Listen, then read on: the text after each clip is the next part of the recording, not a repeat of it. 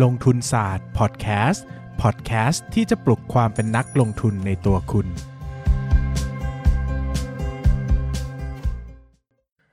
สวัสดีครับ ยินดีต้อนรับเข้าสู่รายการลงทุนศาสตร์พอดแคสต์รายการที่จะชวนทุกคนมาพัฒนาความรู้ด้านการเงินและการลงทุนไปด้วยกัน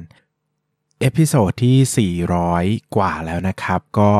ดีใจมากนะครับที่อยู่กับทุกคนมานานมากนะครับก่อนอื่นต้องขออภัยก่อนสำหรับ episode 400 ที่ผ่านมานะครับก็คือเมื่อวันศุกร์นะครับ เนื่องจากมี เหตุผลนิดหน่อยนะครับ เนื่องจากผมเนี่ยติดธุระด่วนนะครับ แล้วก็ไม่สามารถมี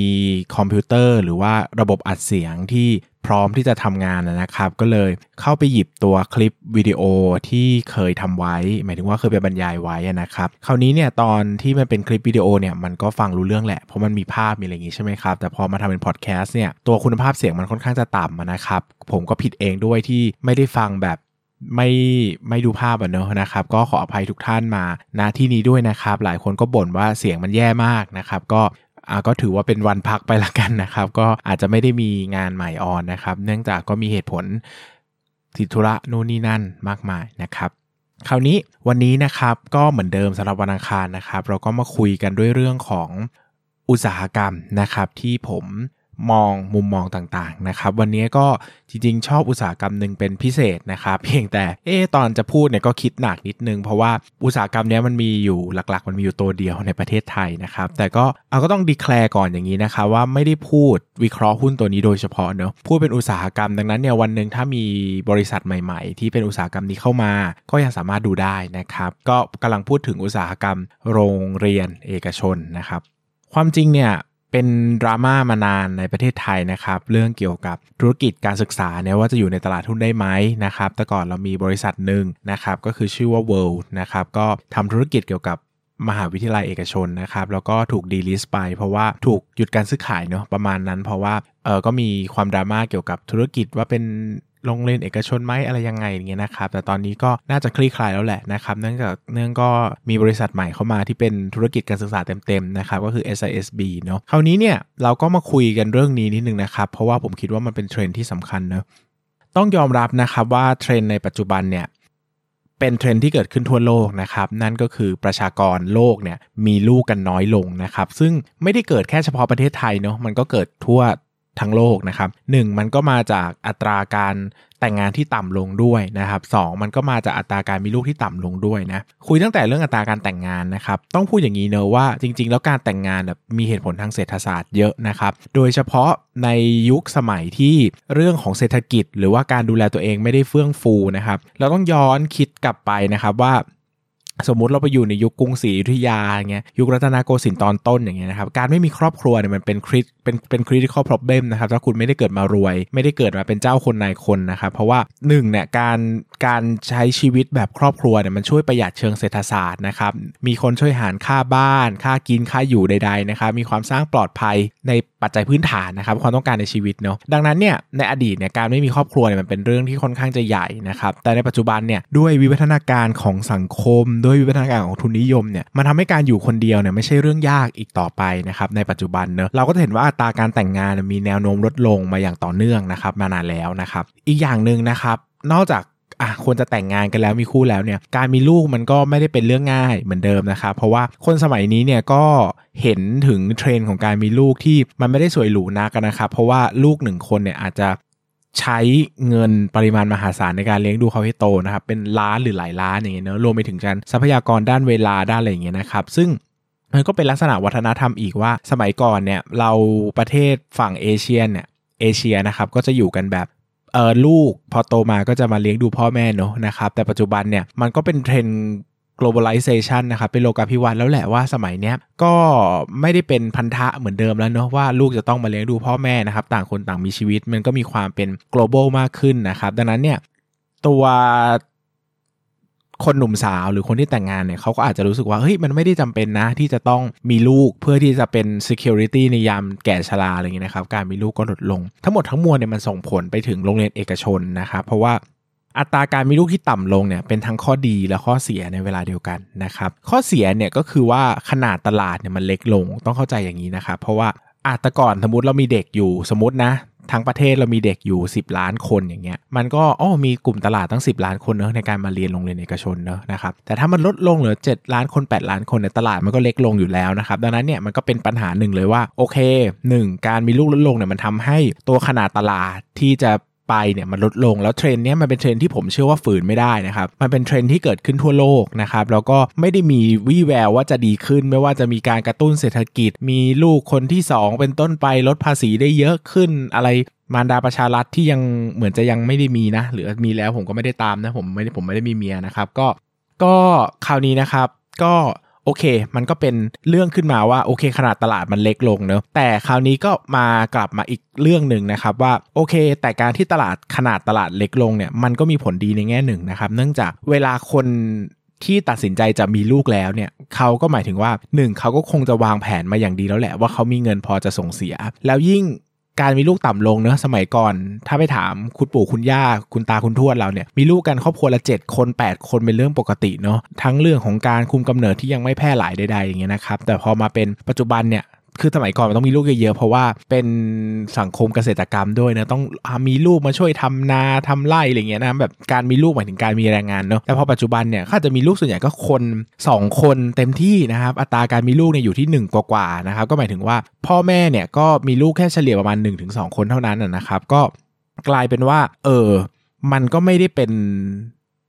มันก็ไม่ได้มีลูกเยอะเหมือนสมัยก่อนแล้วนะครับ ถ้าไม่มีลูกสักแปดคนเนี่ยเราก็คงต้องให้เรียน รัฐโรงเรียนรัฐรัฐรัฐบาลเป็นหลักเนอะแต่พอมาเป็นมีลูกคนเดียวเนี่ยเราก็อาจจะส่งเสียเขาเรียนเอกชนได้เรียน EP ได้เรียนโรงเรียนแพงๆได้นะครับก็มันก็จะเป็นเทรนที่ขัดกันอยู่นะครับ สิ่งเหล่านี้เนี่ยแนะนำว่าเวลาตามธุรกิจโรงเรียนเอกชนเนี่ยอย่าไปดูแค่ธุรกิจโรงเรียนเอกชนเพียงอย่างเดียวนะครับคืออย่าไปดูแค่บริษัทเดียว หรือไม่กี่บริษัทเนื้อมองเทรนภาพรวมของอุตสาหกรรมด้วยนะครับรวมไปถึงมองอุตสาหกรรมอื่นที่เกี่ยวข้องเช่นสินค้าอุปโภคบริโภคสำหรับเด็ก หรือบริการสำหรับเด็กอะไรที่เกี่ยวข้องว่าเฮ้ยขนาดตลาดมันเป็นไปอย่างที่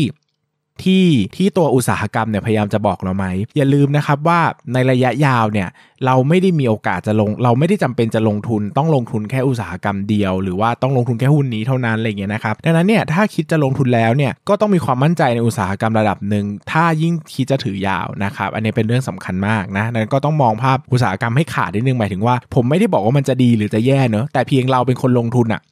เราคงต้องเห็นภาพมาอย่างชัดเจนว่ามันน่าจะดีหรือแย่เราถึงจะลงทุนในในอุตสาหกรรมนั้นๆนะครับ คราวนี้ก็สิ่งต่อไปที่อยากจะให้รู้เกี่ยวกับอุตสาหกรรมนี้นะครับอุตสาหกรรมนี้เป็นอุตสาหกรรมที่มี fixed cost สูงมากนะครับ คิดสภาพเหมือนโรงเรียน เหมือนโรงพยาบาล เหมือนโทรคมนาคมได้เลยนะครับ เพราะว่าเขาต้องลงทุนในการสร้างฟ a ซิลิตี้นะครับ สร้างชื่อเสียง สร้างบุคลากรขึ้นมาเนี่ย ดังนั้นเนี่ยสิ่งที่เราจะต้องไปดูเลยหลักๆ เลยนะครับ ในอุตสาหกรรมนี้ก็คือเปอร์เซ็นต์เขาเรียกว่าอะไรนะ เออเปอร์เซ็นต์ครับ capacity นะครับว่าเฮ้ยเด็กโรงเรียนเนี้ยรับรับรับเด็กได้กี่คนแล้วปัจจุบันอะใช้ไปกี่เปอร์เซ็นต์แล้วนะครับ เพราะว่าโดยทั่วไปนะโดยธุรกิจโดยเฉลี่ยทั่วไปนะครับ จุด break-even หรือจุดที่จะเริ่มทำกำไรเนี่ยประมาณ 70%นะครับ ดังนั้นถ้าธุรกิจมีสินทรัพย์ หรือว่ามีโรงเรียนจำนวนมากที่ยังไม่ break-even เนี่ยแล้วมีทิศทางไปในแง่ดีเนี่ยนั่นหมายถึงว่าเราก็มีโอกาสที่ตัวธุรกิจเนี่ยจะทำกำไรได้ในอนาคตเป็นอย่างมากนะครับ ก็ตรงนี้สามารถไปทบทวนเรื่อง degree of leverage ได้นะครับเรื่องของจุดคุ้มทุนได้นะครับในในทิศทางตรงกันข้ามนะครับถ้าบริษัทไม่คุ้มทุนนะครับ คือยังไม่ผ่านจุด break even point เนี่ย แต่ถือทรัพย์สินนี้ไว้เยอะๆนะครับ แล้วมีเหตุการณ์ในอนาคตทำให้เด็กต้องหลุดออกไปจากระบบ หรือว่าหลุดไปจากโรงเรียนนะครับ เช่น อัตราการเข้าของเด็กใหม่ไม่เยอะนะครับ หรือว่ามีเด็กที่ย้ายออกไปเนื่องจากสภาพเศรษฐกิจไม่สามารถพ่อแม่ไม่สามารถออฟเฟอร์เงินจำนวนมาก ๆ ในการเรียนโรงเรียนเอกชนได้นะครับ ดังนั้นเนี่ยก็ ก็ส่งผลในแง่ลบเหมือนกันเนอะเพราะว่าเวลากำไรก็กำไรมากเนอะเวลาขาดทุนก็ขาดทุนมากนะครับดังนั้นเนี่ยโดยส่วนตัวเนอะคิดว่าเป็นธุรกิจที่ค่อนข้างจะ promising ระดับหนึ่งก็คือดูดีระดับหนึ่งนะครับเหตุผลสำคัญก็คือว่า ผมก็ยังเชื่อว่าเทรนด์เรื่องการศึกษาเนี่ยมันกำลังมานะครับ โดยเฉพาะเรื่องการศึกษาเลี้ยงลูกให้ดี เลี้ยงลูกแบบ EF อะไรเงี้ยนะครับ ก็เป็นที่ที่นิยมมากขึ้นนะครับ พ่อแม่เนี่ยผมค่อนข้างจะเชื่อมั่นว่า พ่อแม่ที่มีเงินเนี่ยนะครับก็ค่อนข้างจะ ตั้งใจส่งเสียลูกให้ดีไปเลยนะครับ เพราะว่าก็อาจจะอยากนำลูกหลุดออกไปจากระบบการศึกษาแบบดั้งเดิมนะครับ แต่ก็คงจะต้องมานอกจากดูเรื่องอุตสาหกรรมว่าดีไม่ดีแล้วเนี่ยคงต้องมาดูเรื่องของแอสเซทที่เขามีด้วยนะครับ เรื่อง Facility เรื่อง Capacity ที่เขามีนะครับ ว่าโอกาสการทำกำไรจะสูงแค่ไหนนะครับ อย่างที่ผมบอกนะครับว่าถ้ามันดีมันก็จะดีมากนะครับ ถ้ามัน break event point เนี่ยมันก็จะดีมากนะครับ ดังนั้นเนี่ยธุรกิจเหล่านี้เนี่ยผมไม่แนะนำให้ดูคร่าวๆแค่ PE แล้วตัดสินนะครับว่าเฮ้ยแบบเฮ้ยวันนี้ PE 70 80 เท่าแพงหรือถูกนะครับ เพราะว่าหุ้นพวกนี้เนี่ยเวลามัน break event เนี่ยกำไรมันจะโตดีมากนะครับดังนั้นสิ่งที่ต้องทำเลยก็คือเรื่องของการทำ financial projection นะครับลองไปนั่งคิดดูว่าเฮ้ยถ้าโรงเรียนแต่ละแห่งมีเด็กกี่คนเนี่ยมันจะกำไรเท่าไหร่อะไรเงี้ยนะครับค่าเทอมเฉลี่ยเราก็มีแล้วเนอะ capacity เราก็มีแล้วนะครับทั้งหมดทั้งมวลเนี่ยเราสามารถทำเป็นทำเป็นเขาเรียกว่า ทำเป็นตัว financial projection ได้เลยนะครับ แล้วก็ลองคำนวณดูนะครับ เพราะว่าเอาตรงๆนะผมเองต้องดีแคลร์ก่อนว่าผมไม่ได้ลงทุนในหุ้น SISB นะครับ แล้วก็ไม่เคยไม่ไม่เคยซื้อด้วยเนาะแต่ก็ต้องบอกว่าจริง ๆ แล้วเนี่ย มันก็ไม่ได้แพงเสมอไปขนาดนั้นนะครับ เพราะว่าอย่าดูแต่ PE เนาะโดยเฉพาะหุ้นที่อยู่ใกล้ช่วงเบรกอีเวนต์พอยต์นะครับผมจะบอกเสมอว่าอย่างหุ้นโรงพยาบาลนะครับหุ้นโรงเรียนนะครับหุ้นโทรคมนาคมหุ้นอะไรก็ตามโรงงานที่มันมีแบบ มันมีตัว high asset นะครับ แล้วอย่าไปมองแค่ PE นะครับ เพราะว่ามันจะมันไม่ได้ตอบทุกอย่างของบริษัทได้นะครับ เราต้องดู financial projection ดูกำไรที่อาจจะเกิดขึ้นในอนาคตนะครับ ซึ่งถ้าใครสนใจในหุ้นนี้บริษัทนี้นะครับ ก็บอกได้เลยว่าจริงๆ ธุรกิจไม่ได้ซับซ้อนขนาดนั้นนะครับ การทำ financial projection ไม่ได้ยาก เพราะเขาก็มีอยู่แค่ไม่กี่สาขานะครับ จับคูณคูณเดี๋ยวเลขก็ออกเนาะสิ่งสำคัญคือมันจะเกิดอย่างที่เราคิดหรือเปล่านะครับ ก็สุดท้ายแล้วนะครับ มันก็เป็นเรื่องของ เรื่องของการคาดการอุตสาหกรรมคาดการอนาคตด้วยนะครับ ซึ่งผมคิดว่า 2 ปีนี้คงเป็น 2 ปีที่ท้าทายมากเนื่องจากเจอวิกฤตโควิดนะครับมันก็มีหลายเรื่องตั้งแต่ 1 คือสภาพเศรษฐกิจมันก็ย่ำแย่ลงนะครับสก็คือยังไงลูกก็ต้องเรียนออนไลน์อยู่แล้วนะครับสปีนี้ดังนั้นเนี่ยพ่อแม่จำนวนมากอาจจะรู้สึกว่าไม่สามารถใช้ฟาซิลิตี้ของของโรงเรียนได้อย่างคุ้มค่านะครับ เพราะว่าเข้าเรียนไปตอนนี้ก็อาจจะต้องไปเรียนออนไลน์ ก็ไม่ได้ไปโรงเรียนอยู่ดี ไม่ได้เจอเพื่อน ก็เรียนแต่หน้าคอมก็อาจจะเรียน เกรด A หรือว่า B บวกหรือว่า BBB B ลบหรือ C บวกก็อาจจะไม่ได้แตกต่างกันมากนี่ก็เป็นประเด็นสำคัญที่อาจจะเป็นทั้ง เอ่อ opportunity แล้วก็ trade นะครับ หมายถึงว่าก็อาจจะเราอาจจะรออนาคตก็ได้ที่ทุกอย่างกลับมาปกติ หรือว่าตอนนี้อาจจะย่ำแย่มากๆก็ได้นะครับ อันนี้ก็อยากให้ลองไปตัดสินใจดูแล้วก็ศึกษากันดูนะครับ คิดว่าน่าจะเป็นประโยชน์สำหรับนักลงทุนเนาะสำหรับ EP นี้นะครับ ก็ขอบคุณทุกคนมากนะครับ แล้วก็ขอบคุณสำหรับทุกคนที่สั่งหนังสือกันเข้ามานะครับผมก็ดีใจมากๆเลย แล้วก็ขออภัยอีกครั้งหนึ่งสำหรับผู้ที่ฟังเอ่อ episode ที่เสียงอาจจะไม่ได้ดีเท่าไหร่นักนะครับ ก็ต้อง